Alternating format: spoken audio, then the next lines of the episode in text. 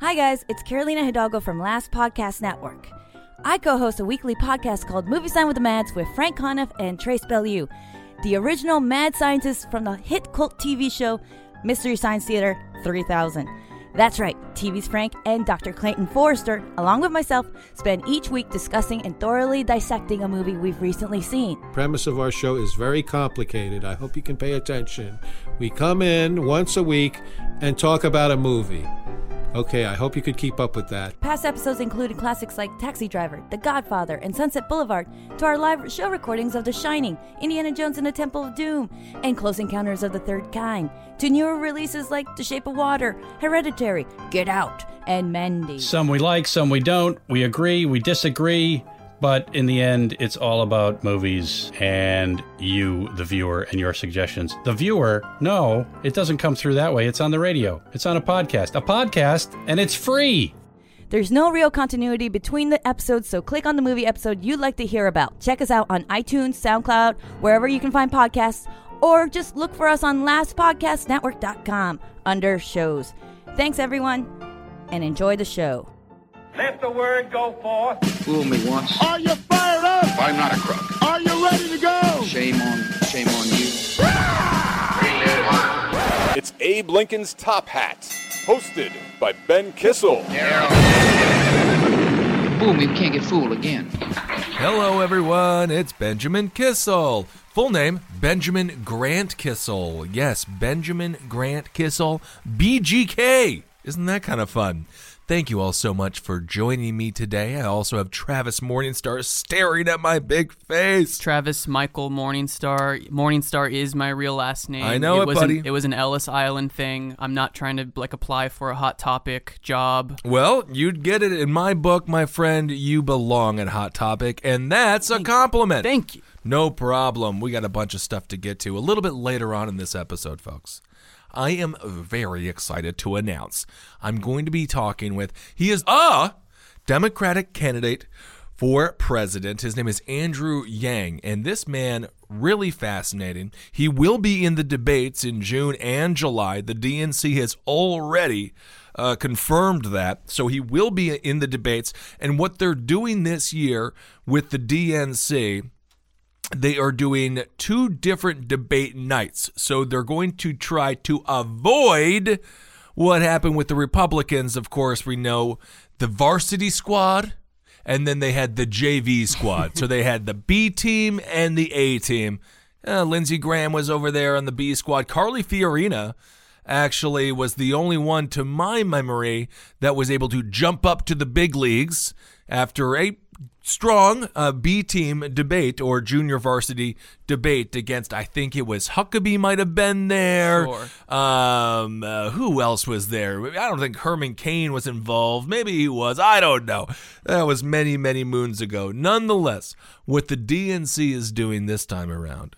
Um, as opposed to what they did last time around, which was make it almost impossible for anyone to get into the debates, hence what we saw.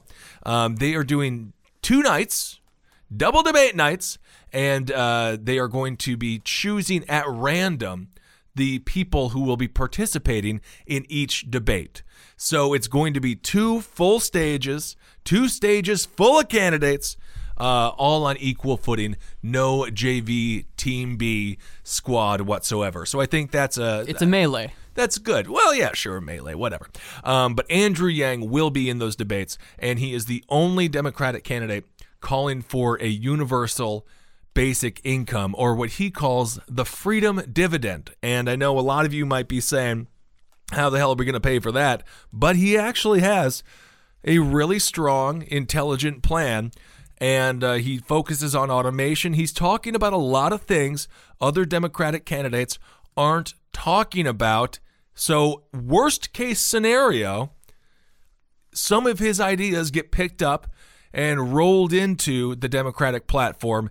And I think that would be absolutely wonderful. So I'm excited to speak with him a little bit later on in the show. Obviously, we have to talk about what happened in front of a congressional hearing. Of course, it was led by Elijah Cummings.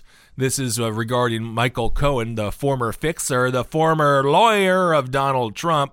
Worked for the dude for 10 years.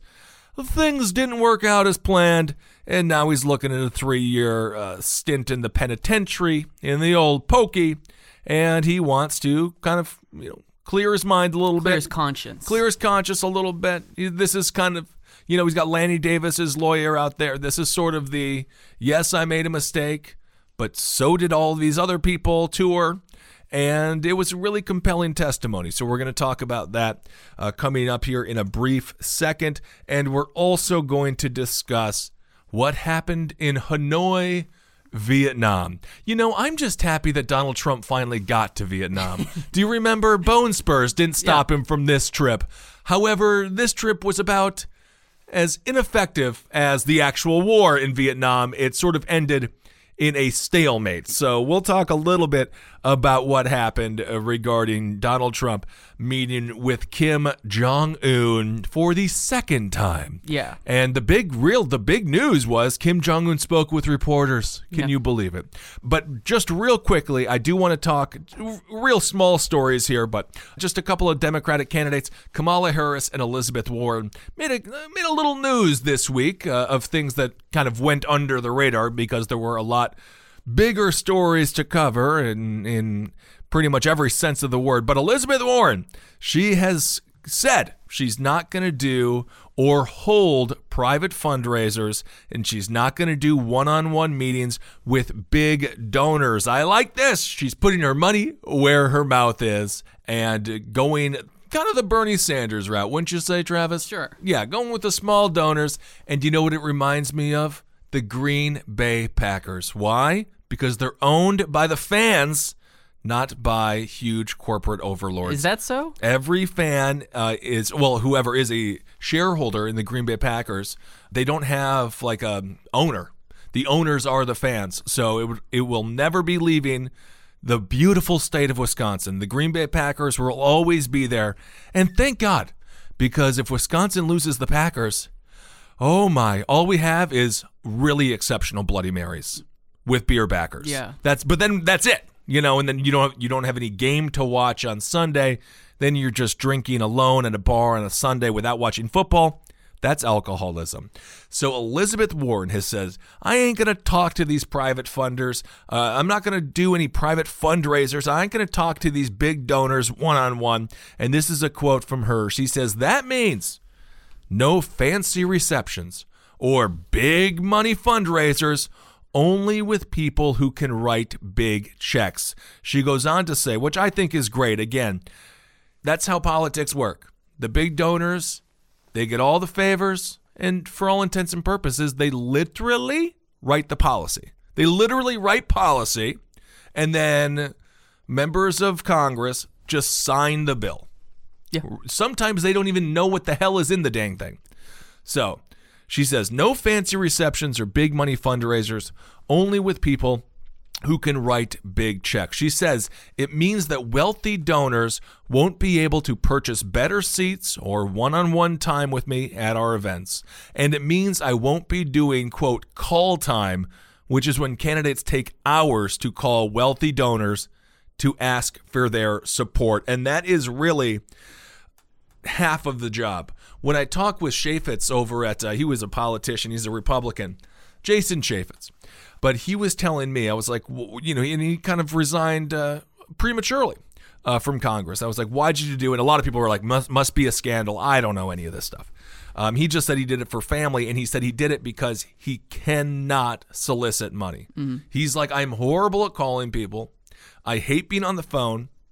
I cannot ask for money. And some politicians are great at it. If you remember the documentary Weiner, of course, Anthony Weiner is now out of jail. Uh, he's back on the We- streets. Wiener popped out. Wiener pops out. That was the that was the New York Post headline because the New York Post is brilliant.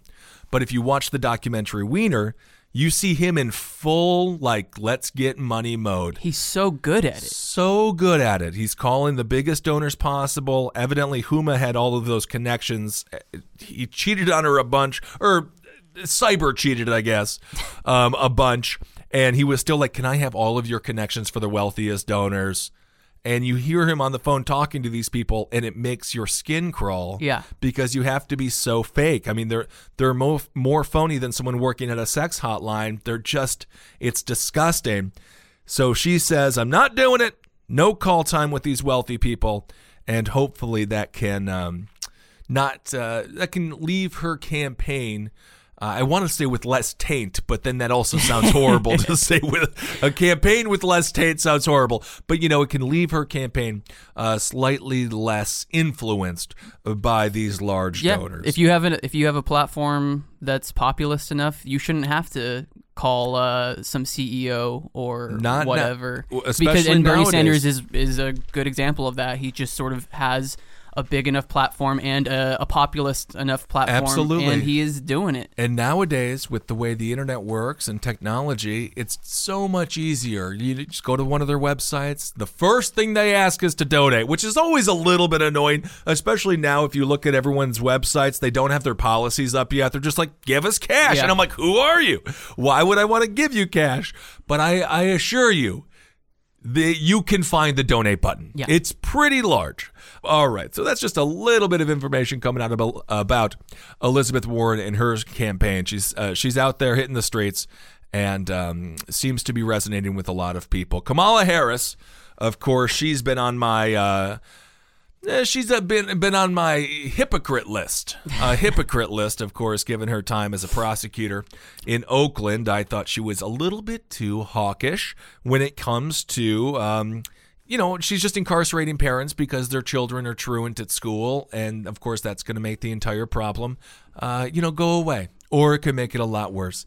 But she has now come out and said, and perhaps this is her again, just kind of grabbing at straws, just trying to seem like she is a little bit more progressive than her record shows. Records are important, but, uh, you know, I suppose we have to try and take these words um, seriously, but of course, let's take them with a grain of salt. But Senator Kamala Harris, she has told supporters that she will decriminalize sex work nationwide. And I think this is a good thing.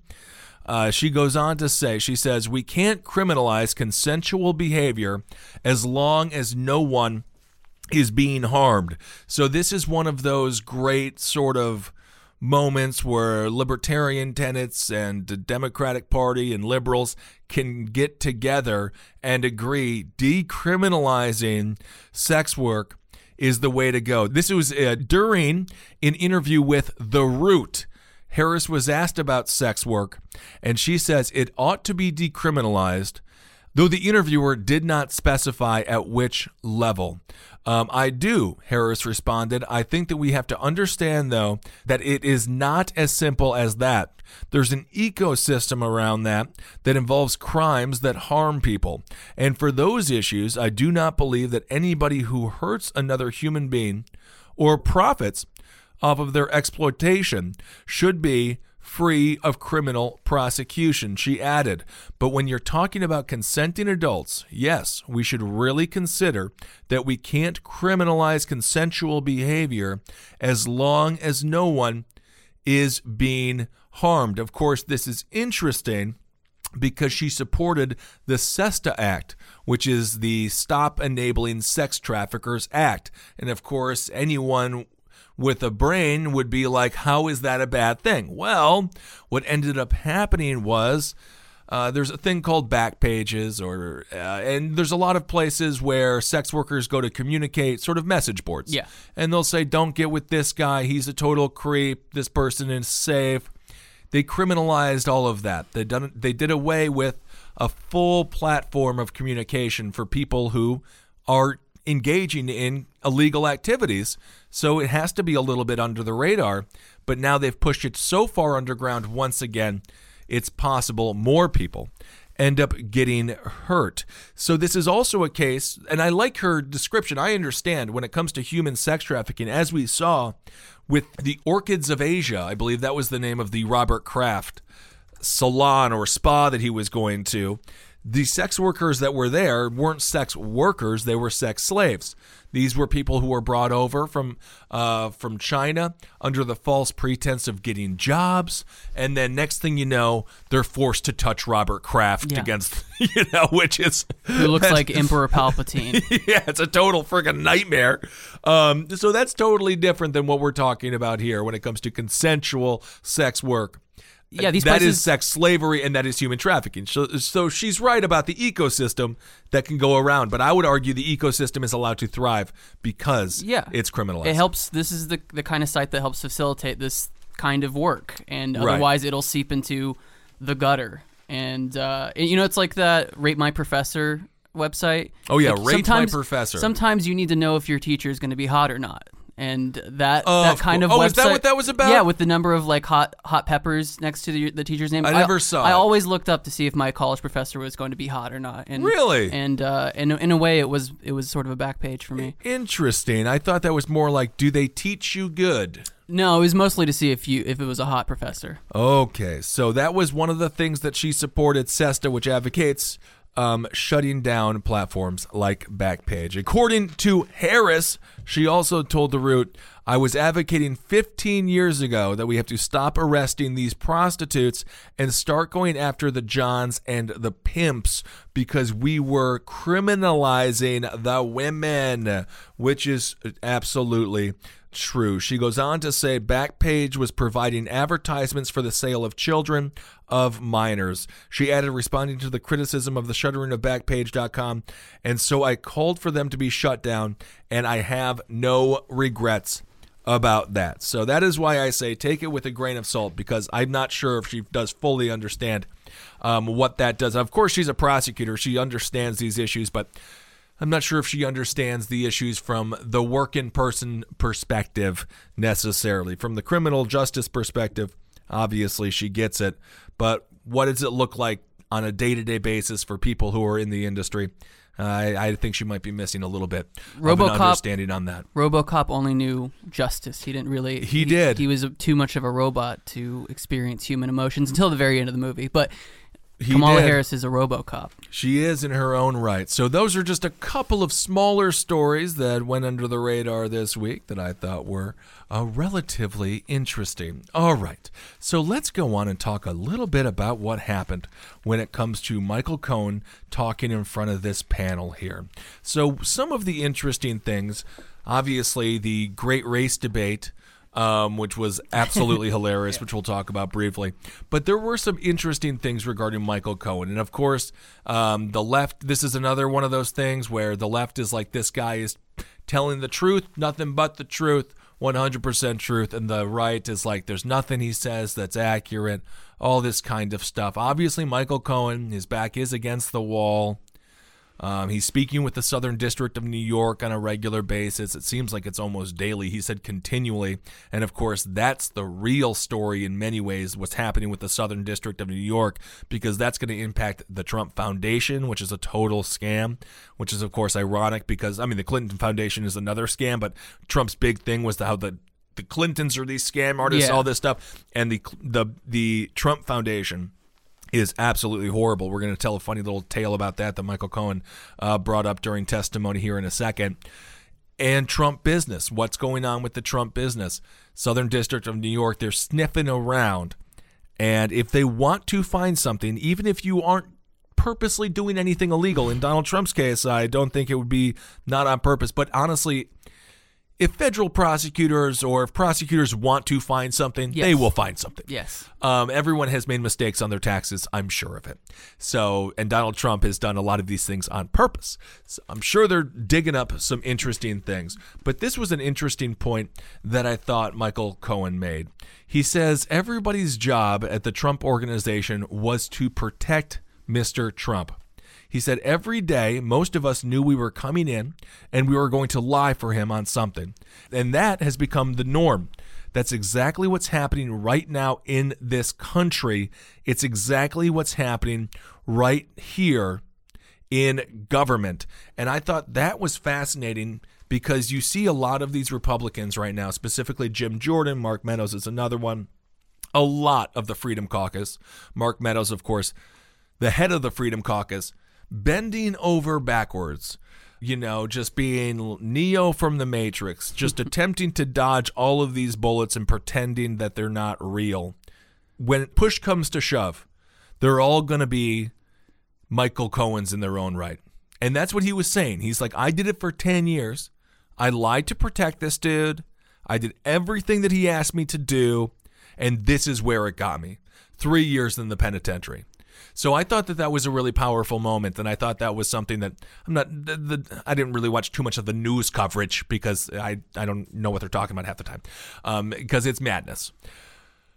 But I thought that was really a powerful thing because you can see the you can see the Republican Party going down that road, and they have for a long time. Even Lindsey Graham now, you know, Lindsey Graham is just so in bed with Donald Trump. It is disturbing, specifically given the fact that Lindsey Graham was best friends with John McCain, and we know it. And Donald Trump continues to mock the legacy of John McCain, a man who actually went to Vietnam stayed there when he didn't want when he wanted to leave. Of course, Donald Trump wanted to leave, and he just got right out of there. So I, think it's going to be fascinating once this once this era is done. I, it'll be interesting to see, and I'm not going to forget. I can forgive, but I will never forget the Republican politicians who are going to bat. But that's the thing. guy, Like they can you know? they can just scatter. Like with Michael Cohen, it's one person. The GOP, it's just a bunch. I mean, going on your, If your- I was going, going on up- your going on your Matrix analogy, they're all Mr. Smith, like the clones of Mr. Smith. They And are. It doesn't matter if they if they like go to bat for Trump because they can just sort of hide amongst the masses of of white dude faces Well, that, they'll that be- did do that. mark my words there'll be some they will have they will have primary competition they Sure. will have competition in their primaries once the dust settles and i thought elijah cummings did a great job in this hearing of just trying to remind people that what we're in right now is abnormal Yeah. and he's like we got to get back to normalcy he's even talking about mark meadows there was during the great race debate with the uh, woman out of michigan congresswoman out of michigan Tlaib um, talking we'll talk about that in a second but elijah cummings uh, really did the best that he could to be like this isn't normal we need to get back to a place where we can agree to disagree and have understand that we have more in common than we don't um, and so I think he did a good job. But I'm sure that a lot of these politicians are going to never say the name Donald Trump out loud again when all of this is said and done. But this is like so it's and Cummings knew from the beginning he was like trying to get ahead of the the fact that all the Republicans are going to call Cohen a liar. But this is so clearly like cleaved on pol- uh, partisan lines. Well- like they they the Republicans are not going to budge from the Cohen as a snake liar but of rat. course, you know, the irony is that the reason that he is a liar, individual one, who is, is? Donald Trump. Oh, so the whole thing is still predicated on Donald Trump, and you know, you know, they they were pretty. They were pretty pathetic. I, I mean, I understand this guy isn't a perfect witness. The dude's looking at three years in the penitentiary. I like if you're if you're a prosecutor or a defense team, you're not like this is the prime, this is the Yeah. perfect witness. No one cannot trust this guy who already lied to the same committee before but it is what it is. So Cohen, he also provided the committee with documentation to support his claim that Trump broke the law.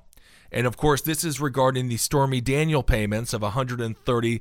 These were hush payments that happened during the campaign. Uh, could be construed as a campaign finance violation. The argument against that is pretty hilarious. The argument against that is that he does this so much, and it just so happened to uh, they overlapped. it just overlapped Yeah. with the presidential campaign. But when Donald Trump was in office, Michael Cohen presented a check of, for $35,000, and this was from August 1st, 2017. Trump's signature on the check strongly suggests he was aware of the payoff and the payback in addition to the campaign finance violation. Trump may have broken the law by not listing the money exchange in sworn financial disclosure forms in 2017. And of course, they showed the check in the courtroom. They got the little TV in there. The Republicans also showed a small picture of Michael Cohen with the words liar, liar, pants on fire Damning. underneath it. I mean, really remarkably juvenile stuff, but that's the world we live in. The check, you can't argue with it, 35K obviously signed uh, by Donald Trump. So I thought that was really interesting. Actual evidence that Donald Trump knew of the payment. And of course, I've been saying this forever. Either Donald Trump is the worst businessman in the history of the world and doesn't know where $130,000 was going to his lawyer, lawyer, or he was in on it.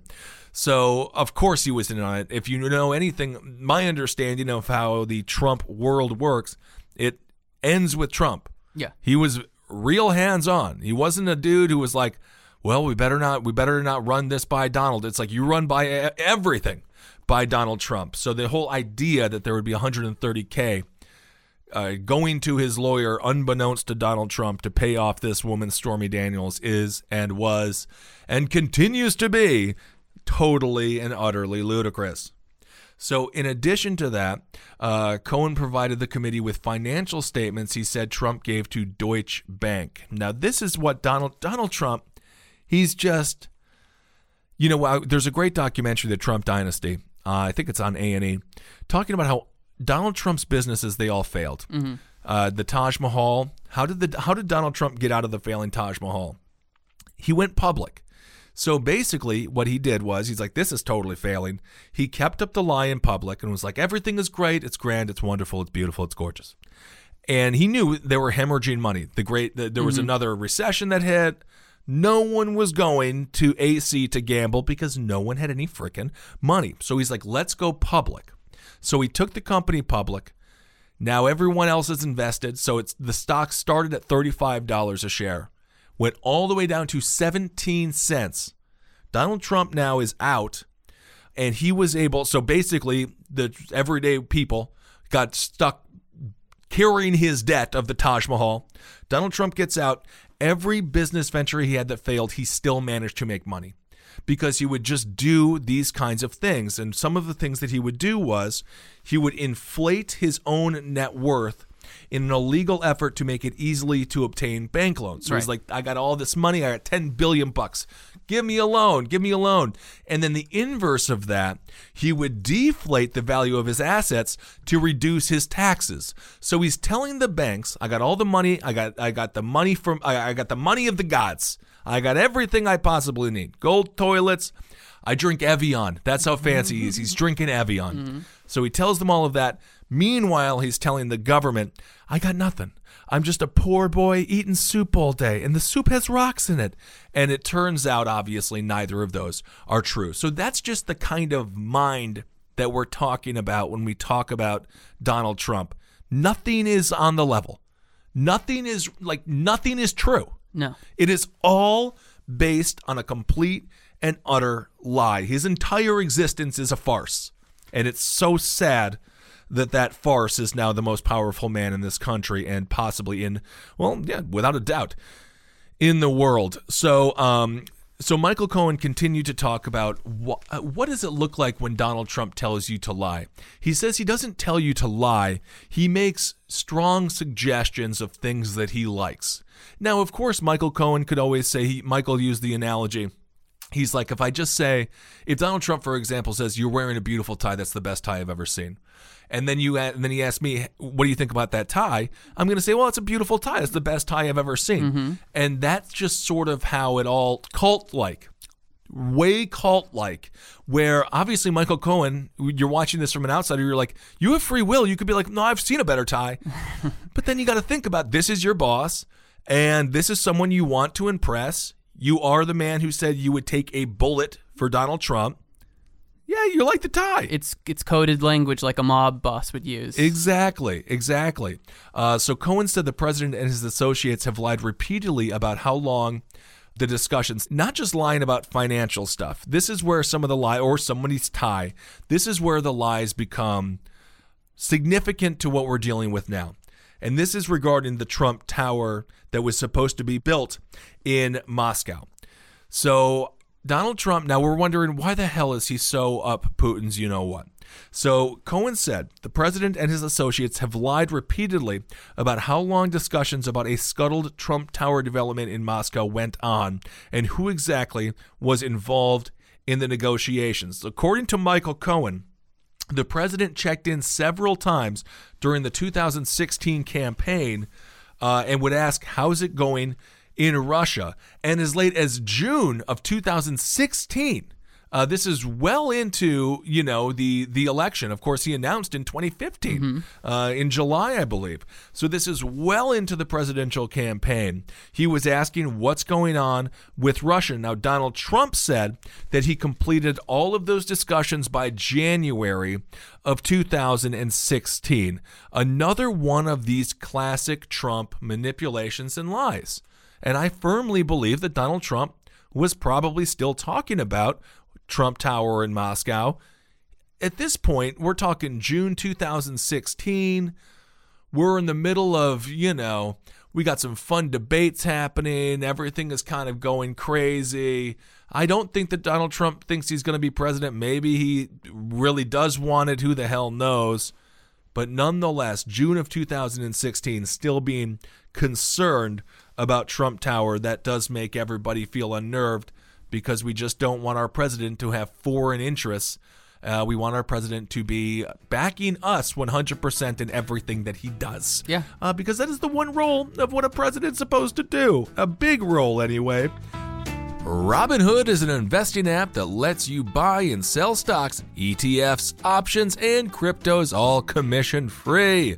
While other brokerages charge up to $10 for every trade, Robinhood doesn't charge any commission fees, so you can trade stocks and keep all of your profits. Plus, there is no account minimum deposit needed to get started, so you can start investing at any level. The simple, intuitive design of Robinhood makes investing easy for newcomers and experts alike. View easy to understand charts and market data and place a trade in just four taps on your smartphone. You can also view stock collections such as 100 most popular. With Robinhood, you can learn how to invest in the market as you build your portfolio. Discover new stocks, track your favorite companies, and get custom notifications for price movements so you never miss the right moment to invest. Robinhood is giving listeners of Abe Lincoln's Top Hat a free stock like Apple, Ford, or Sprint to help you build your portfolio. Sign up at tophat.robinhood.com. Cohen also testified about Trump, about Donald Trump's longtime confidant, of course, the one and only Roger Stone, Mm-hmm. who we haven't heard from. He's been good. He's been quiet this week. I think he learned his lesson a Maybe little bit. he did. Of course, Roger Stone getting in trouble with the judge after he posted a picture of her with crosshairs next to her head, and you know, just kind of roasted her. Mm-hmm. Uh, not a good idea. We talked about that last week. I think he probably popped a ball gag in his mouth and, and is just trying to chill out in the meantime. Yeah, honestly, he might have popped a ball gag into his mouth, and that's fine. That's fine. That's a sign of Roger And Stone that's I safe like. and that's consensual. That's and that's great. He and- and that's he and his nice. wife- and it's healthy. He and his wife, I don't know. Well, sure. Why not? Uh, you know what? Why not? It's healthy. That's what I say. Cohen also testified again that the longtime confidant Roger Stone was in contact with WikiLeaks founder Julian Assange during the 2016 campaign. Cohen said he specifically overheard a July 2016 phone call in which Stone told Trump that he had just gotten off the phone with Assange. So literally, Roger Stone is talking to Trump, be like, just got off the phone with Assange. And that's where he told him that this massive email dump was about to come out against uh, Hillary Clinton or the DNC. And Donald Trump said, that's great. That's great He said, news. "Wouldn't- and that's how I know. that be great? That's how I know it's real because it, it just sounds so Trump. Like, wouldn't that be great? Wouldn't that be great if that was able to happen? Amazing. And of course, a few days later, WikiLeaks released thousands of emails uh, that were stolen from the DNC. And one of the areas which is hilarious to me, some people are trying to argue that even if Roger Stone told Donald Trump that WikiLeaks was going to make this dump, they're like, well, he didn't even get the information right because Donald Trump was told that they were going to dump Hillary's emails and they dumped the DNC. So, but of course, we know DNC, the DNC and Hillary were quite close together, as of course the Clintons bailed them out, uh, which is probably why we didn't have the fairest Democratic election in 2016. Um, in yet another stunning twist, Cohen testified Trump likely knew of the infamous June 26th Trump Tower meeting with his son Donald Jr. as well. So these are kind of the biggest issues with when it comes to Moscow. Now, they're also as always, some of the flimsier things that Michael Cohen talked about because they're a little bit left to your imagination. Uh, the story about Donald Trump hearing about the Trump Moscow or about the Trump Tower meeting uh, with the Russians. Evidently, Cohen's in a meeting with Donald Trump. Donnie Jr. walks in. Maybe he's in a Snickers bar. Maybe he's having a couple of Twix. I have no idea what the kid eats. And he goes behind the desk. And uh, Michael Cohen is like, that was very strange because no one goes behind Donald Trump's desk. I mean, you can imagine the guy's probably not wearing pants or something. And he He's whis- uh, eating a hot dog like a hamburger. of course. Yeah. Well, he's crazy. I mean, you know, no denying that. Um, and he tells Donald Trump in his ear, "This is Michael. This is Donald Trump Jr. talking to Donald Trump as Michael Cohen sits across the desk. So Donald Trump Jr. leans over and says, "The meeting is all set." And then Donald Trump says, "Okay, good. Let me know." So there is speculation by Cohen that that was in reference to the aforementioned Trump Tower meeting. So those were a couple of the big things that we learned um, coming from Michael Cohen. And of course, we also, as I mentioned before, had some funnier stuff just to show you what kind of personality uh, Donald Trump is. So, one of the things we talked about as well was this whole friggin' um, auction thing. This is like totally ludicrous. Okay, so Donald Trump, he's got a portrait of himself, and it's called the Donald, cleverly called the Donald. So it's up for auction in East Hampton. According to Michael Cohen, this pharmaceutical dude, Stuart Rahr, plunked down the money for the art for artist William Quigley's painting of his friend and landlord at the time, Donald Trump. Trump later paid back Rahr using Trump Foundation money. Again, is that we've talked about this on the past before? But that doesn't seem to be a Trump Foundation. Like, what greater good than buying a painting of yourself that you put up for auction using the Trump Foundation money? So sources say the painting sold for sixty thousand at the time. Cohen confirmed that that number during his testimony. Three days following the event, Trump tweeted, "Just found out that at a charity auction of celebrity portraits in East Hampton, my portrait by artist William Quigley topped list at 60k. He bought it himself so he could have the most expensive portrait purchased at this auction. That just shows you the psychopathy, the sociopathy, and the manipulation and length that Donald Trump is willing to go to to make himself seem bigger than he is. He must be insecure. I don't know what the hell is going well, on. Well, this is just like in 2017, he posed as his own publicist yes, of course. to tell a story about how Carla Bruni, the model, dumped Mick Jagger to go out with Trump. I know. At least he was working. You know, at least he, at least he did it. You know, I know a lot of comedians who fake to be their own publicist as well, but Well, that's just par- trying to get road That's part of the job. That's part of the comedian. job. But of course, I mean that's just who he is. So anyway, a couple of interesting things coming from uh, the Cohen testimony. Uh, you know, the the you can't deny the check, you can't deny the paper trail. So the next big guy they have to get. Uh, in this committee, by the way, Elijah Cummings, they are doing more than just, uh, you know, going after Donald Trump. And Elijah Cummings made that a point. They had an opioid uh, conversation. They had an opioid hearing. Uh, people are obviously that's a major epidemic. They met with pharmaceutical industries. I watched that on C-SPAN. That was really compelling, a little bit boring, but super interesting. And they also had a conversation about voting rights. They had a whole hearing on voting rights in this same committee. So this is not the first thing that this committee is doing.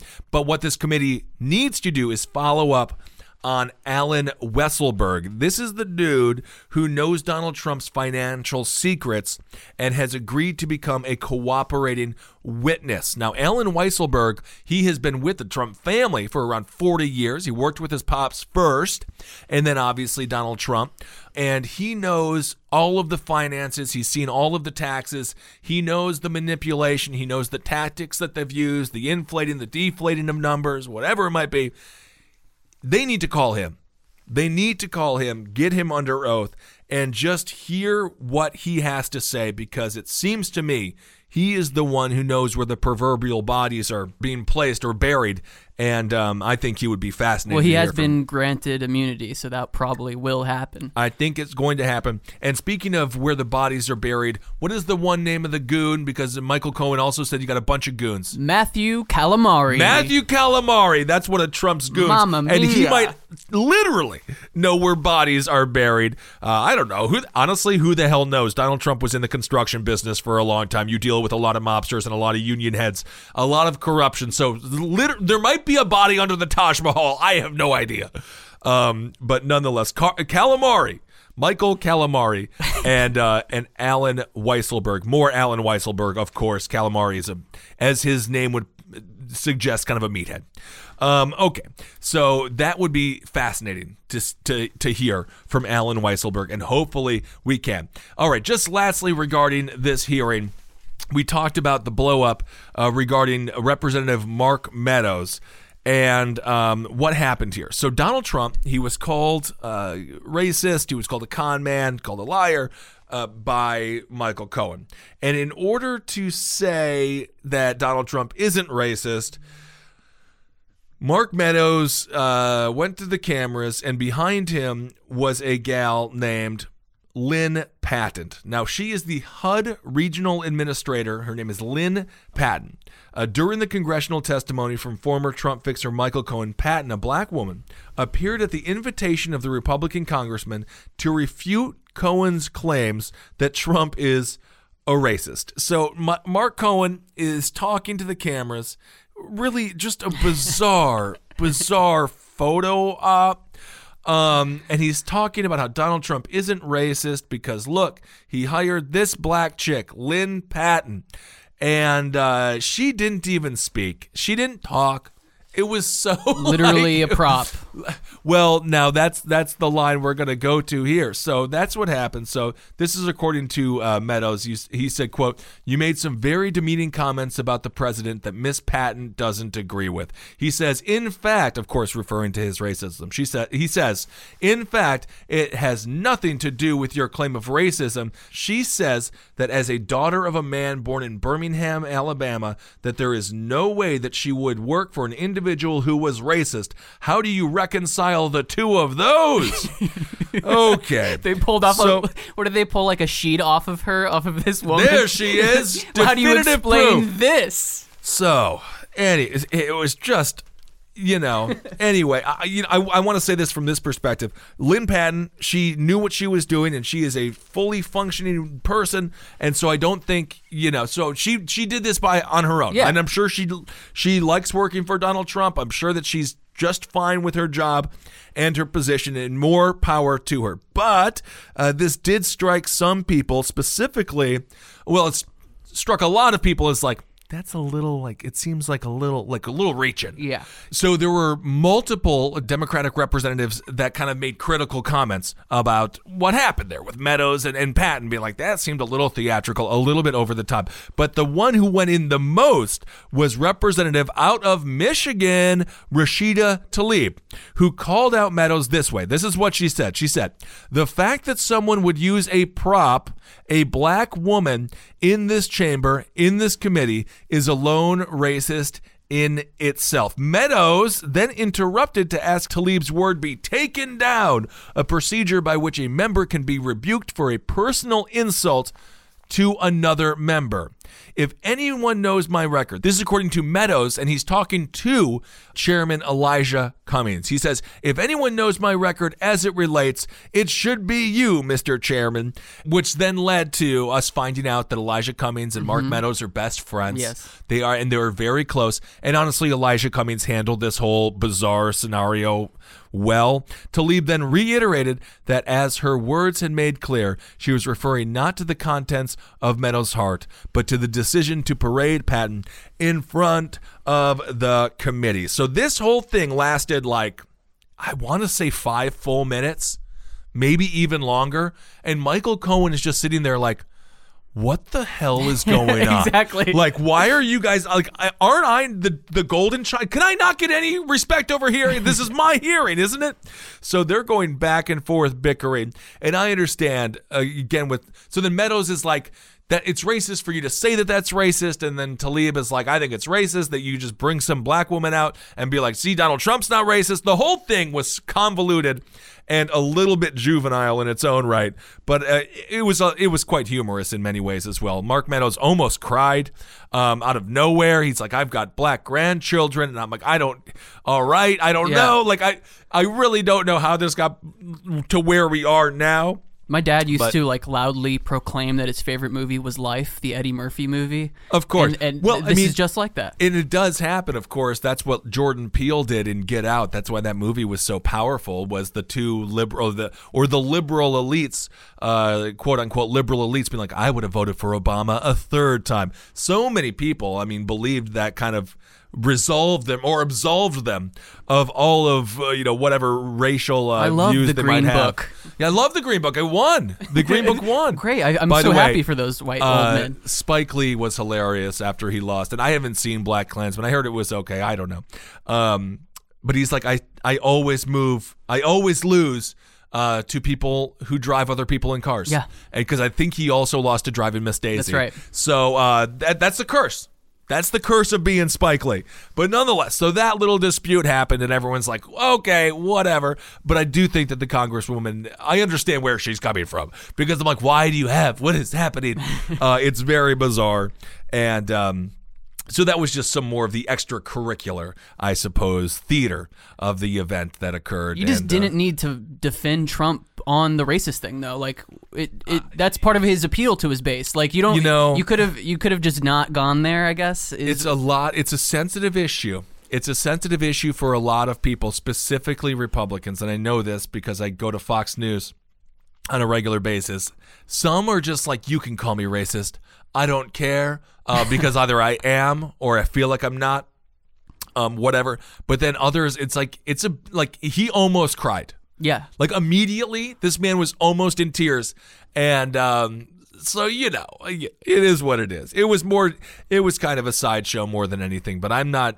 eh, Lynn Patton, she made her own decision. I'm not saying that they. So calling her a prop, I also think is a little bit demeaning. But then. That's why these things are so difficult to like. You, we're not solving this in a congressional hearing about Michael Cohen. That's all I know. All I, I think Mark Meadows didn't need to do that, or if Lynn Patton wanted to talk, she should have spoke. You know, she could have also just gone to the cameras and been like, "I got something to say." The whole thing of him talking for her, She like, has autonomy. She should have yeah. you know, I don't know. The whole thing was just so freaking weird and confusing. I'm like, why are we here again? What happened? Anyway, so that's just a little bit of a synopsis on what happened with Michael Cohen. And uh, he won't be back, I don't think. I think he's done testifying now. Again, um, we're waiting to see if we can't get even a bigger fish in some ways. Alan Weisselberg. That would be huge Well, and must see uh, Truly, a, a big fish would be Matthew Calamari. Of course, of course, the calamari. The calamari part. I know what's going on. I'm hip with the world. He'll break your kneecaps. That's good. Calamari is revenge. I actually don't eat calamari anymore. Well, it's uh, a lot of times it's pig anus. No. Yeah, Is it? yeah. A lot of ti well, a lot of the cheaper calamari is actually um, fried pig anus. Really? Honestly? Mm-hmm. That's not I the the reason I don't eat it is because I don't like eating calamari, but pig anus, that's that's hot dogs and Yeah. hamburgers Yeah. and God knows what else.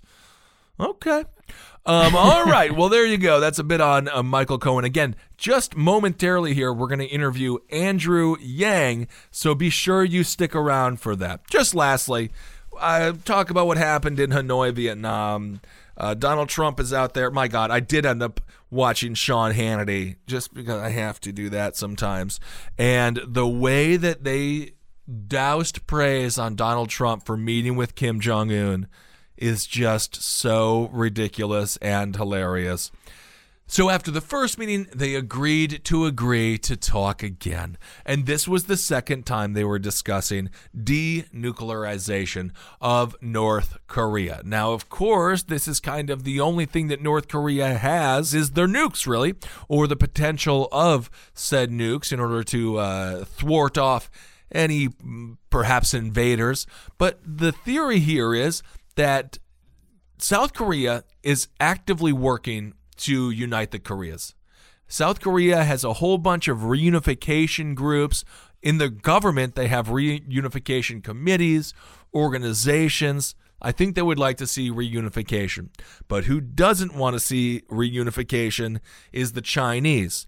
Now, Xi Jinping, their economy is in shambles. Xi Jinping is getting hit by all sides right now uh, from all political factions.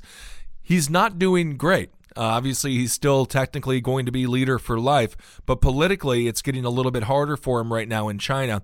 And the last thing they want is to have North Korea, of course, the buffer from the West, basically, in South Korea, uh, right on their doorstep. They don't want a Korean power. And then, of course, you also have all the technology, all the minerals, all the oils. There's so many things that South Korea and Korea in general uh, could provide. They would be a viable nation. And China just does not want that. So I wouldn't be surprised if in the back rooms when Kim Jong un is talking with China, and of course, China and Russia, those are the only two countries that give North Korea anything. They're the only countries trading with North Korea, the only countries keeping North Korea afloat at all. So, whatever the Chinese want, that's what the Chinese are going to get regarding North Korea. And I just do not see reunification happening anytime soon. Certainly, as, as long as the Chinese are as opposed to it as they are now, there is just no way in hell because they don't want a strong Korea on their border because they know that's going to be much more of a Western nation because North Korea has nothing without China. And if Korea is together as a nation again, South Korea, it's basically going to be what happened uh, with the southern states after the Civil War. We're just going to have to rebuild. South Korea will, will rebuild North Korea. So they know exactly what that means. The United States is going to be allies with Korea. Uh, and not the Chinese necessarily, or not nearly as strong as allies as the Chinese are currently with the North Koreans. So, what happened in the summit was exactly nothing. Nothing happened whatsoever. And I have heard, as a matter of fact, it, the summit ended two days before it was supposed to end. Um, Donald Trump got up and left the meetings or whatever. And a lot of people have said that this reminds them of what Ronald Reagan did in 1986 in during the Reykjavik summit. Now, of course, it's not what Ronald Reagan did. Um, it's much more juvenile and much much dumber than that. Um, but uh, Reagan had met with Gorbachev, and they were trying to figure out some you know denuclearization strategy. But there was one point of contention. Reagan was committed to see his Strategic Defense Initiative, that's known as SDI, to completion. Gorbachev fearing an imbalance of power, was equally determined to make sure the SDI would not be implemented. Reagan offered assurances to Gorbachev that the missile defense shield, which had been championed and funded despite widespread criticism at home, was being developed not to gain an advantage, but to offer but offer safety against accidents or outlaw nations. But because Ronald Reagan refused to bend on the SDI, and of course Gorbachev refused to end on the Strategic Defense Initiative as well, he walked away from the meeting. But before that, they had agreed on a series of different things regarding denuclearization, proliferation, significant, significant things. And Ronald Reagan chose to walk away. So you hear the people on the right will be like Donald Trump is just like Ronald Reagan. And there is a stark difference between the two scenarios. There is nothing at least Ronald Reagan was an actor. Donald Trump was a reality show guy. That's just uh, that should just show you where we're at now. Um, so basically, nothing happened in Hanoi. Um, Kim Jong Un spoke with some reporters, and I don't think anything got worse. But I don't think Mike Pompeo, uh, of course, Secretary of State there, was extremely happy. Uh, turns out, you, as people have been saying for a long time, you can't just go into these meetings spitting from the hip. Usually, what happens is the aides, Secretary of State, whatever their counterpart version of Secretary of State is, uh, you know, Defense Secretary. Usually, these people have laid out a solid groundwork. Uh, that then the leaders kind of come in after already agreeing on 95, 98% of the basics, go in, maybe have some personal negotiation with whatever it might be, and sign the deal that is mm-hmm. basically already written. But that's not the way that Donald Trump does it because he is. You know, it's interesting. I was thinking about like, you know, you ever meet people who are like, I know everything, I'm so smart, oh, or like, oh, that's just, and it's like, by definition, that person is extremely stupid. Because you have to be kind of smart to realize, like, I don't know, like, the vast majority of things.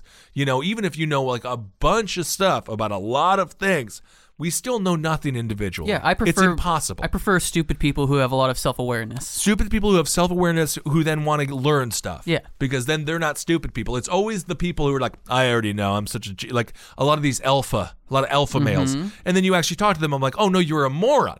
That is I like- see because you already think you know everything. That is like the new archetype, like the Jordan Peterson, the Ben Shapiro. Yeah, yeah. Like there is like alpha know it all is a is like a philosophy people are following now, but it's insufferable and obnoxious and because you just simply don't. And Donald Trump thinks he knows it all because he's too ignorant to understand he knows nothing or very little.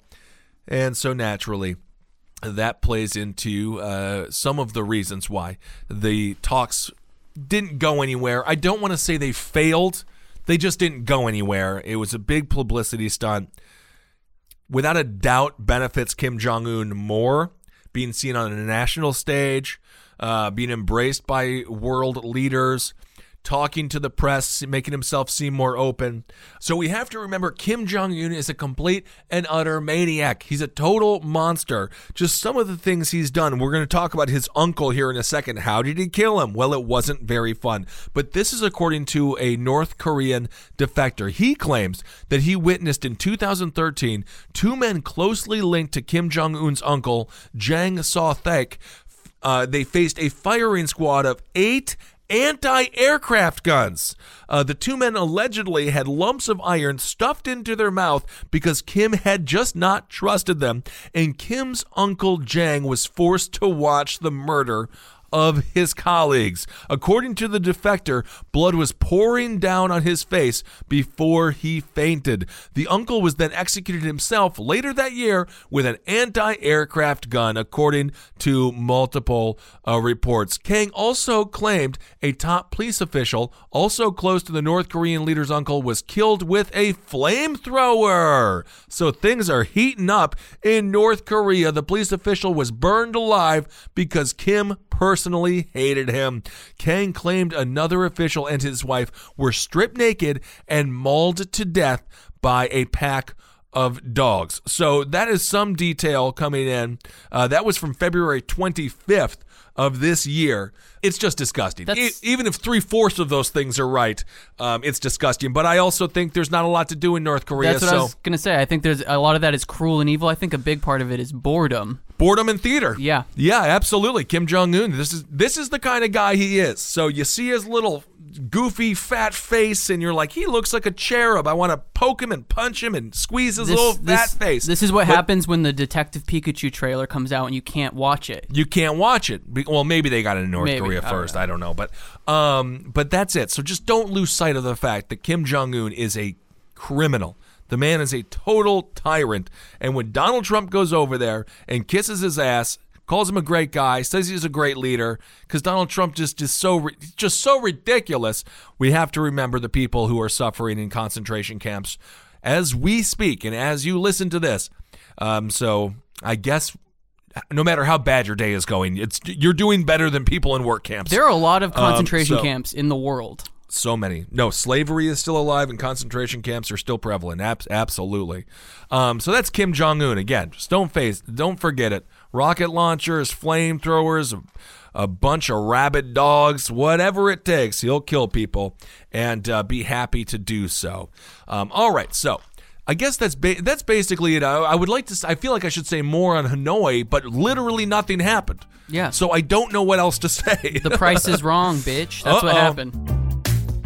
No one really has time to go to the post office. You're busy. Who's got the time for all that traffic, parking, lugging all your mail and packages? It's a real hassle. That's why you need stamps.com, one of the most popular time saving tools for small businesses. Stamps.com eliminates trips to the post office and saves you money with discounts that you can't even get at the post office. Stamps.com brings all the amazing services of the U.S. Postal Service right to your computer.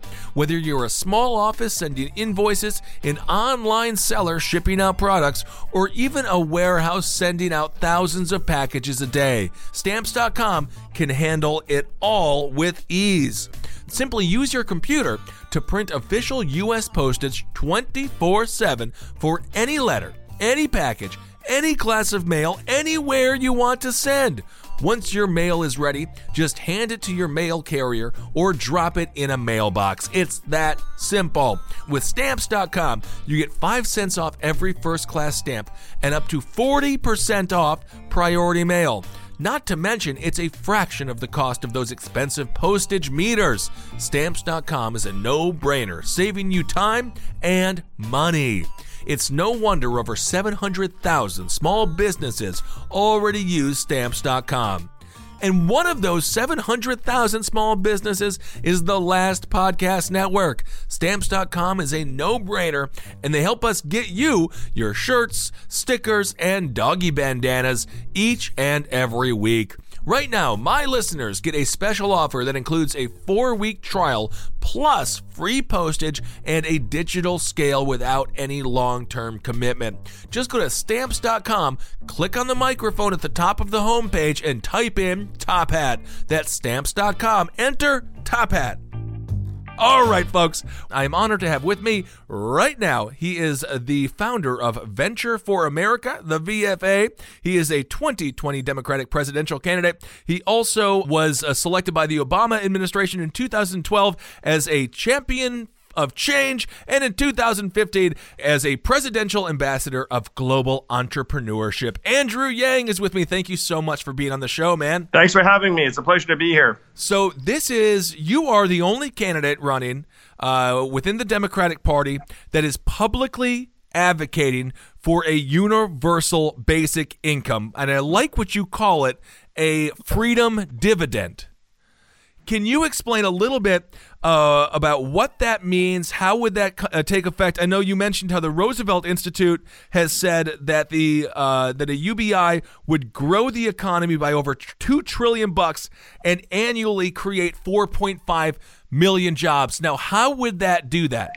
Well, the, the great thing is, uh, anyone listening to this can just think about what you would do with a thousand dollars a month, and most people would spend that money locally in their communities on things like uh, car repairs they've been putting off, and food and tutoring for their kids, and the occasional night out. And that money just goes right into the Main Street economy. Right. And all of those establishments then have to hire more people. The economy is busier.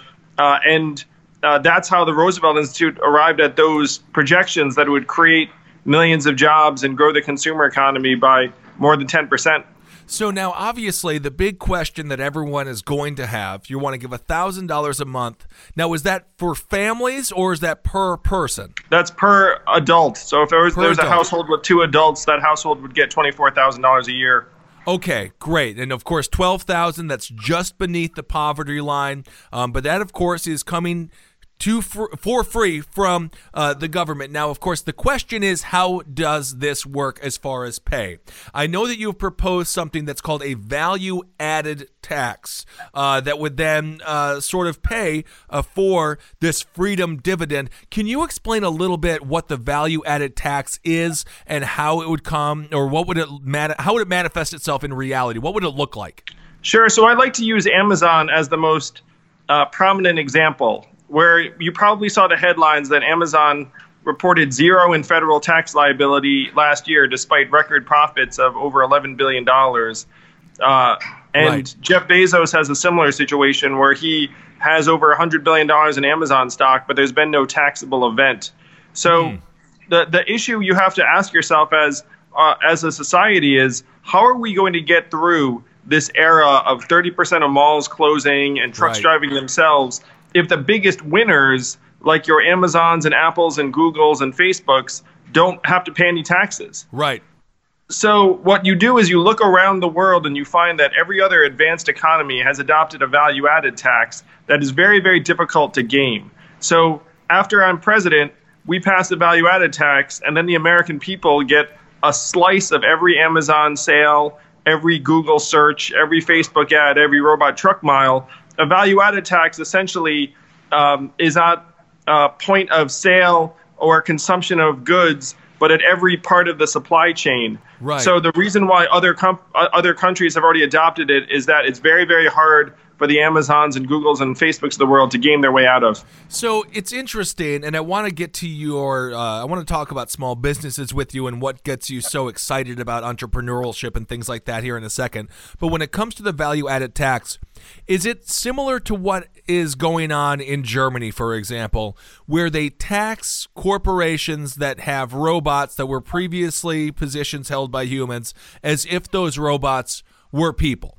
Is is it sort of like that where you would tax because the automation and I, you are the only one who is really nailing this automate it's not immigrants it's it's it, it is automation that is what is crushing us so what does that look like in real life is it a taxation on automation It really is.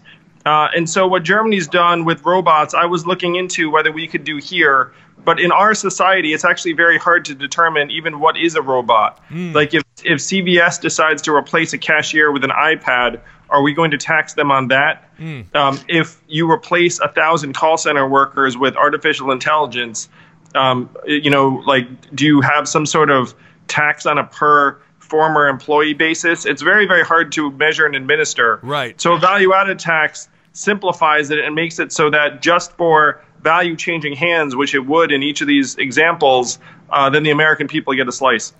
Interesting. And what do you say to some of the critics who would say something? You know, I love your conversation about socialism and capitalism, where we're at right now, marrying the two. And we can talk about that uh, here in a second, marrying the two and getting the best out of both political philosophies. How do you square this with someone that would say it's impossible? Uh, for the U.S. government to do that, obviously, we're the largest economy in the world, 19 trillion bucks. How, uh, what would you give them a quick elevator pitch, if you will? Um, because obviously, when you're on the road and you're shaking hands and uh, and doing t- talking to these folks, that's going to be a common question. Oh, yeah. And I talk about it all the time that we are the richest and most advanced economy in the history of the world. As you say, our economy is now more than $19 trillion, up 5 trillion in the last 12 years alone. We can easily afford a dividend of $1,000 a month for every American adult, particularly because so much of that money is going to get spent right here in our Main Street economies around the country. The great thing about it, uh, in terms of its real life impact, it makes children and families healthier and stronger. Yeah. It empowers millions of American women who right now are in exploitative or abusive jobs or relationships to be able to improve their situations and walk away. It helps people in the LGBTQ community because people of that uh, community are more likely to be fired from jobs and kicked out of the house. And so it gives them the ability to become more resilient and able to move to better situations. It helps communities of color who have historically lower access to education, resources, and opportunities uh, to be able to improve their situations as well. So it addresses a lot of the needs that we already know we have in our society. Uh, and when people say, well, we can't afford that, one thing I say is, look, we printed $4 trillion for the banks uh, during the bailout, and there was no inflation as a result of that. Right. And in this case, the money would go much more effectively and efficiently into the economy. Everyone knows that right now, 78% of Americans are living paycheck to paycheck, Yep. 57% can't afford an unexpected $500 bill. So we know that if we put this money into Americans' hands, it's going to go right back into the economy. And speak a little bit because what what's so unique about you, and I want to talk about uh, venture for America here in a second. But you're a small business owner yourself, or a business owner. I don't even know how small it is. Um, but you have paid paychecks. You have signed. You know, you have signed budgets. You understand how to make sure um, everything is on the up and up. Uh, how has that business experience um, been able to translate itself in this political realm? Well, you know, I, I was a small business owner for years, and I love small businesses. I think small businesses are the lifeblood of the economy in many communities. Yeah. And uh, if they can create jobs for people that people enjoy, it's really uh, the best path forward. Um, and so uh, a lot of American voters really respond very positively to that because when I meet with small business owners in Ohio or Iowa or New Hampshire, I naturally speak their language. Right. And one of one of the the issues with some of the policies that are being put forward, like I agree 100% with the spirit of a $15 an hour minimum wage. Sure. Um, but the the reality for many small businesses is that they're paying less than that. Let's call it nine or ten dollars an hour, and that change actually would be very significant in terms of their bottom line, and so they'd cut back shifts, Right. Um, or they, they might, uh, you know, they, they might try and make do with fewer people. It's much better to pass a universal basic income of thousand dollars a month and just get money directly into people's hands. Yep. And then the small business owner benefits because their customers have more money instead of trying to get money to people through the the minimum wage itself. Though again, I'm for the spirit of a higher minimum wage. No one should be working full time in this country uh, and be poor. Uh, but some of our policies kind of imagine that small businesses have the wherewithal to do things that some of them may not have. Well, uh, Mr. Yang, thank you so much for bringing that up because that was actually going to be my next question. Would this offset or make it not needed to do a $15 minimum wage? Because, you know, obviously I completely agree with you with the spirit. I think workers need more money, they need more rights. Amazon is criminal the way that they treat their employees. Mom and pop businesses, you have to understand, and I'm sure you do, when you run a muffin joint, all of a sudden $15 minimum wage well before it was 750 but now the porter has to get $15 minimum wage if you if you run a bar. And now the the chef if you have a restaurant is going to be like I'm not making the same as the porter. So now they want 25 and it goes up exponentially. So it really isn't just you know a $15 minimum wage. And I think one of the ironies is that allows for Amazon that allows for Walmart that allows for these huge corporations who can afford, well afford $15 minimum wages to just move in and destroy everything. Yeah, and and so it's much more efficient just to put money directly into the hands of workers uh, through something like a citizens dividend. And the great thing too is that that also encompasses people who are doing work that right now is not recognized by our society as work. Right. And the example I use is my wife, who's at home with our two boys, one of whom is autistic. It's not like a higher minimum wage helps her, Right. um, because her work right now is not considered by society as an actual job. Um, even though I would argue that the work she's doing is as important or more important than um, the work that I was doing as a corporate lawyer, for example, that was very remunerative. I was a lawyer for five unhappy months, so please don't look at me and be like, I didn't know that dude was a lawyer. I was, it was five months in like the late 90s. Um, but, but, but I was just using that as an example. It's that the market is a very imperfect determinant of the value of our work.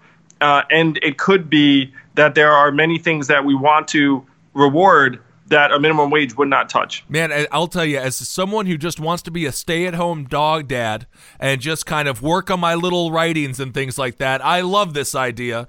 Um, and it's, so it's not just for, uh, you know, it's, it's for any stay at home jobs are jobs. Uh, You know, it's not, uh, that's not just a common cliche.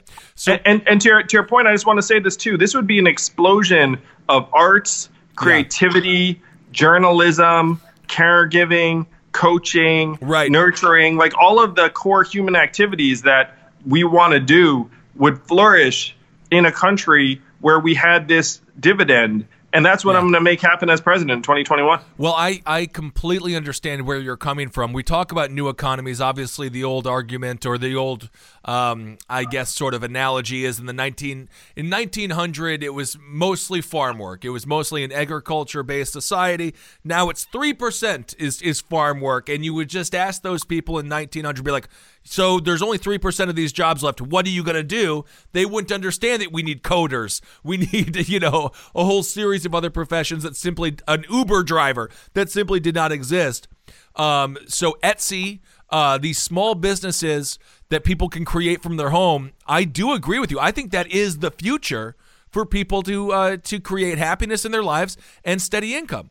Yeah, and if you look at Etsy as an example, um, and I use it in my book, fewer than 15% of businesses on Etsy produce anywhere near like a living wage, and virtually none of them um, have uh, insurance benefits. Right. Um, and, and so Etsy can be our future if we're not presenting these uh, visions that it's going to be the equivalent of a full time income. And that's why what, something like having a universal basic income of $12,000 a year then makes it much more feasible. Because then if you have two adults in the house, $24,000, then your Etsy business doesn't need to bring in, uh, you know, $50,000 to be able to, to make it viable. You can Right. produce things you love.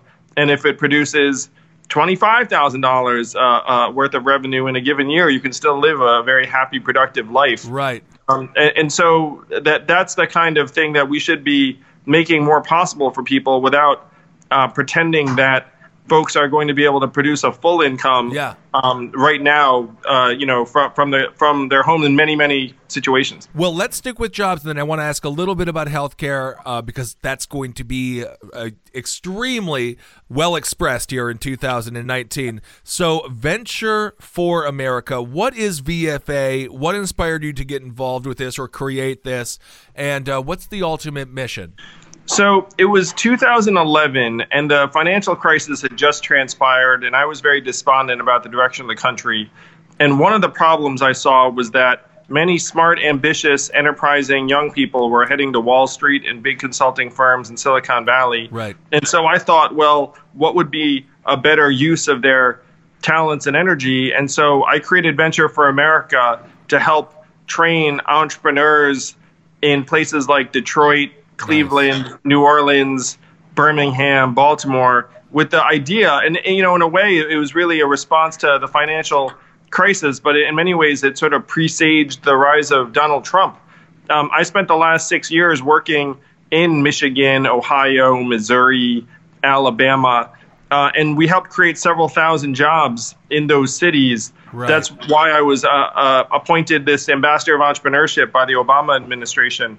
Um, and so my goal was to try and help balance the uh, brain drain out of many regions and reverse it and hopefully channel more uh, energy and resources to places that could use a boost. Absolutely, I think that is complete. That is that's wonderful. That's the Lord's work because the, we we travel all around this country uh, and the world, traveling around for our live shows, and we just see certain places that have just been destroyed, you know, decimated by the economic situation now and we talk about Wall Street might be going up up and up and all the numbers are coming in this economy is great well there's a lot of folks who aren't seeing it and I think those people are looking for someone to speak up for them a little bit. And oftentimes, as we mentioned earlier, as I mentioned earlier, immigrants get a scapegoat. But can you talk a little bit about the correlation in maybe areas that supported Donald Trump and the rise of technology? Is there a direct correlation between unemployment or less employment and the rise of automation? Yeah, there's a direct relationship where if you look at the voting district data, there's a straight line up between the adoption of industrial robots in a in a region and the movement towards Donald Trump. Mm. And again, if you look at where we des- decimated these manufacturing jobs, it was in Michigan, Ohio, Pennsylvania, Wisconsin, Missouri, right. Iowa, the entire set of swing states that Trump needed to win. Um, and now, unfortunately, we're going to do the same thing to retail jobs, call center jobs, truck driving jobs, fast food jobs, and on and on. Um, so I had the same experience you did, where when I went to other parts of the country, I was blown away by the disparities between Missouri and Manhattan, yeah. or uh, San Francisco um, and Ohio. Where when you go between those two places and you've had this experience, it sounds like yeah. you feel like you're traversing dimensions and decades, really, yeah. and not just a couple of time zones. Yeah. Uh, and it gets even more extreme when you leave those metro- metropolitan areas and go to rural communities on the outskirts.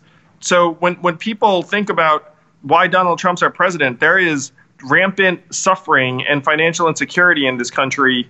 Many people feel left behind, right. and you can see it in the darkest of stats where suicides are at a record high, mm. drug overdoses eight an hour, um, to the point wow. where it's actually depressing our our life expectancy has declined for the last three years as a country. Uh, the first time that's happened in 100 years. And 100 years ago, it was the Spanish flu of wow. 1918. We are actually in Spanish flu territory. And is that mostly suicide? Is that the reason that we're seeing life expectancy, uh, expectancy go down? Is it mostly self harm and suicide? It is mostly deaths of despair, which are drug overdoses and suicides. Wow. Both of those have overtaken vehicle deaths for the first time in American Wow. history as causes of death. So we are disintegrating by the numbers. We are falling apart.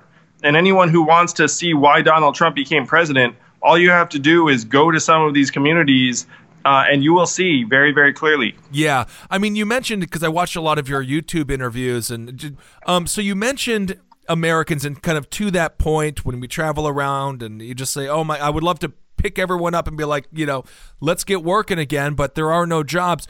This mindset of scarcity, of scarcity. You mentioned a mindset of scarcity uh, within the American people. We don't have enough. There isn't enough money to go around. All these things. But as you also mentioned, we got a 19 trillion dollar economy, biggest economy in the world. Can you explain a little bit what you mean when you say mindset of scarcity? Yeah, so we've all experienced a mindset of scarcity in our own ways. If you can't pay your bills, you start making all of these time money trade offs where you think, oh, if I pay this, I can't pay that. And maybe if I take extra time to do this, it'll be cheaper, it'll save me this much. And when you start getting into that mindset, you actually have less bandwidth to be able to make rational decisions. Right. Studies have shown that being in this mindset will decrease your functional intelligence by 13 points or one standard deviation. Wow.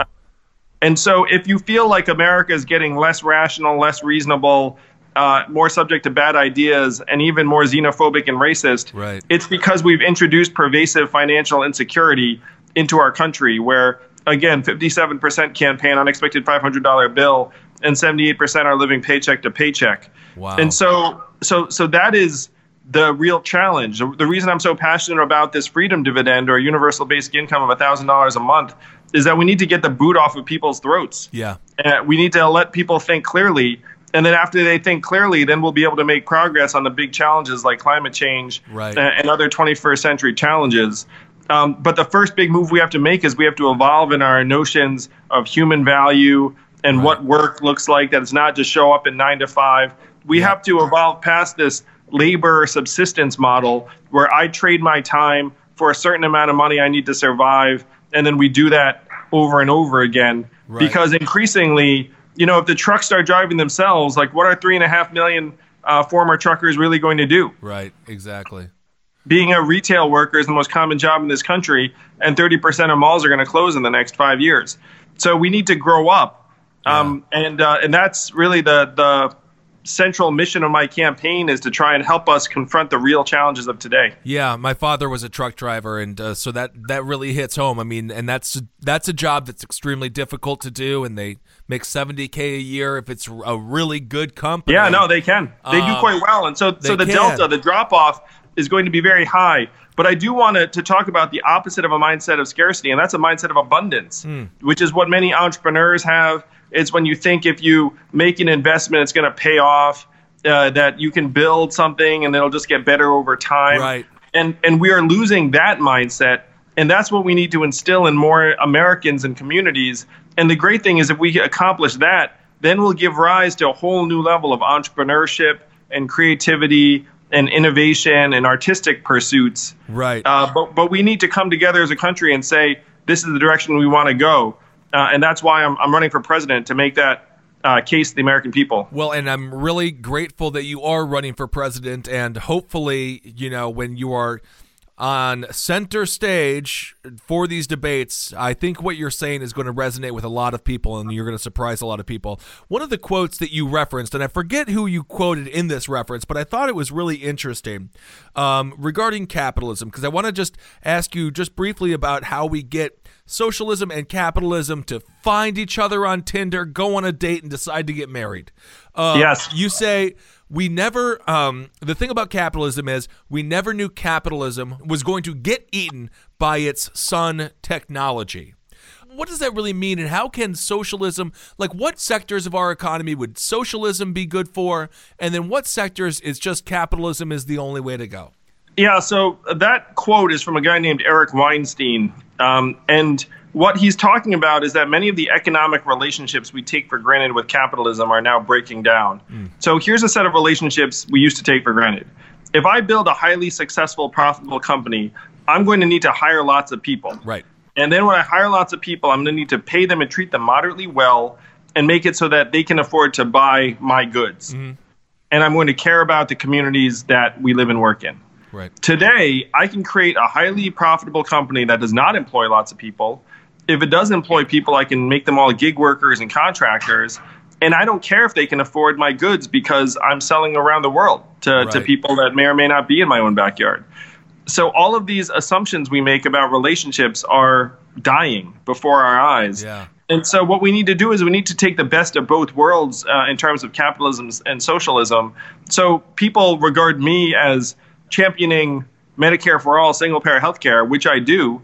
and people associate that with being a democratic socialist. I'm not interested in labels, but it's completely obvious to me that we need to have a single payer public option in this country to both bring down costs and expand access in healthcare. So that's something that people would associate with socialists. In terms of capitalism, uh, we need to try and harness the power of the markets to actually improve how we are doing our mental health, our physical health, Right. our environmental health, uh, the levels of engagement we have with work. The problem is right now we're chasing GDP and capital efficiency and stock market prices when none of those things have any relationship to how 80% of Americans are doing. Right. And so what we do is we harness capitalism, but we say, look, the purpose is not raise GDP. The purpose is to raise our quality adjusted life expectancy. The purpose is to raise childhood success rates. The purpose is to improve our mental health and bring down our overdose rate.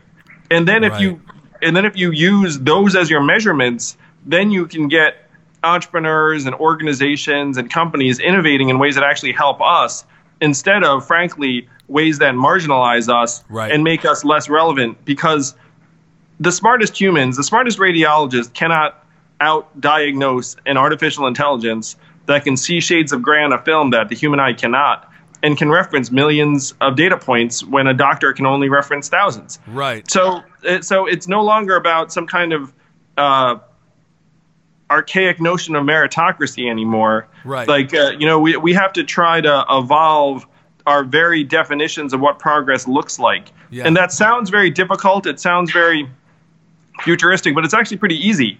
We made up GDP almost 100 years ago during the Great Depression.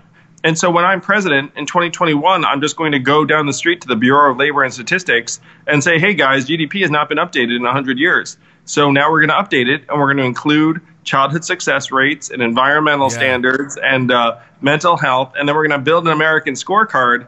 And then I'm going to present on those uh, levels and measurements every year at the State of the Union. And then we're going to drive resources to try and improve them. We're going to reward companies that are able to demonstrate that they're actually helping communities. Because I, I know CEOs, and even the best of them feel like their hands are tied because they have to optimize for profitability every quarter. Right. Uh, and so if you say, look, you can optimize for more things now. Like if you do something great in the community and we can tell that it's real, then we can give you a giant uh, tax break for that or a giant, um, you know, like way to decrease your expenses. Yeah. Yes. Absolutely. So when it comes to Medicare for all, just lastly, um, how do you? What's the best way to implement that? Do you think? Because I know there's a couple of different ideas as far as how would you do it?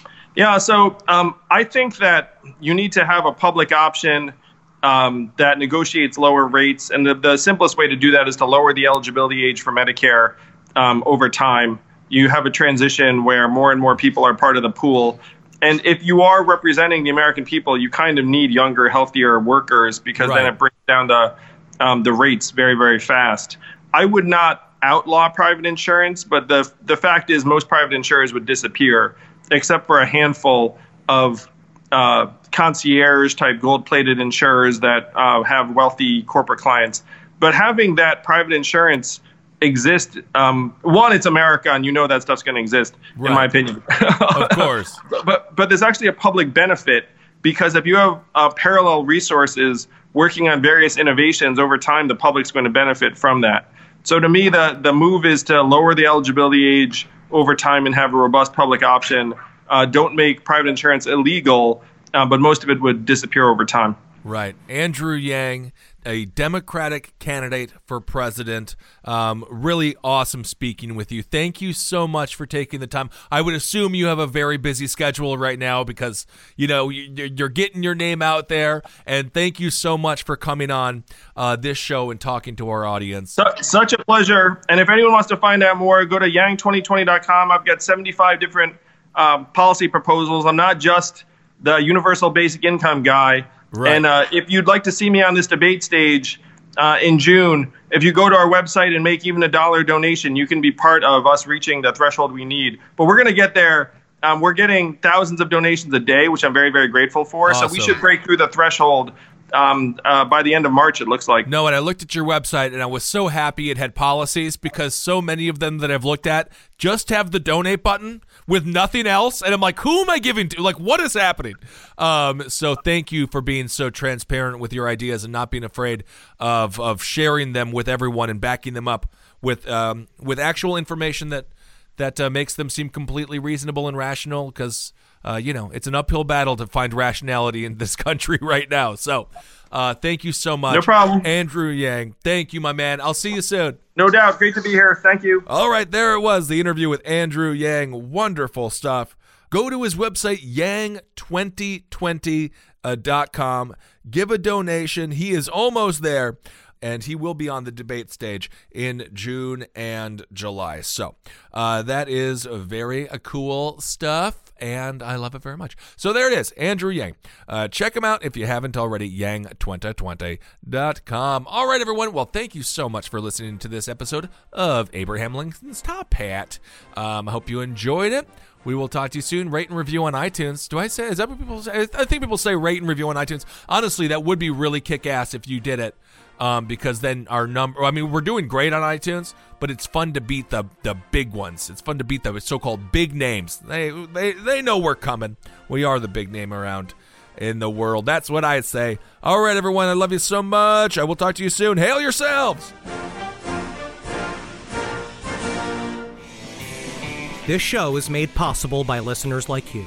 Thanks to our ad sponsors, you can support our shows by supporting them.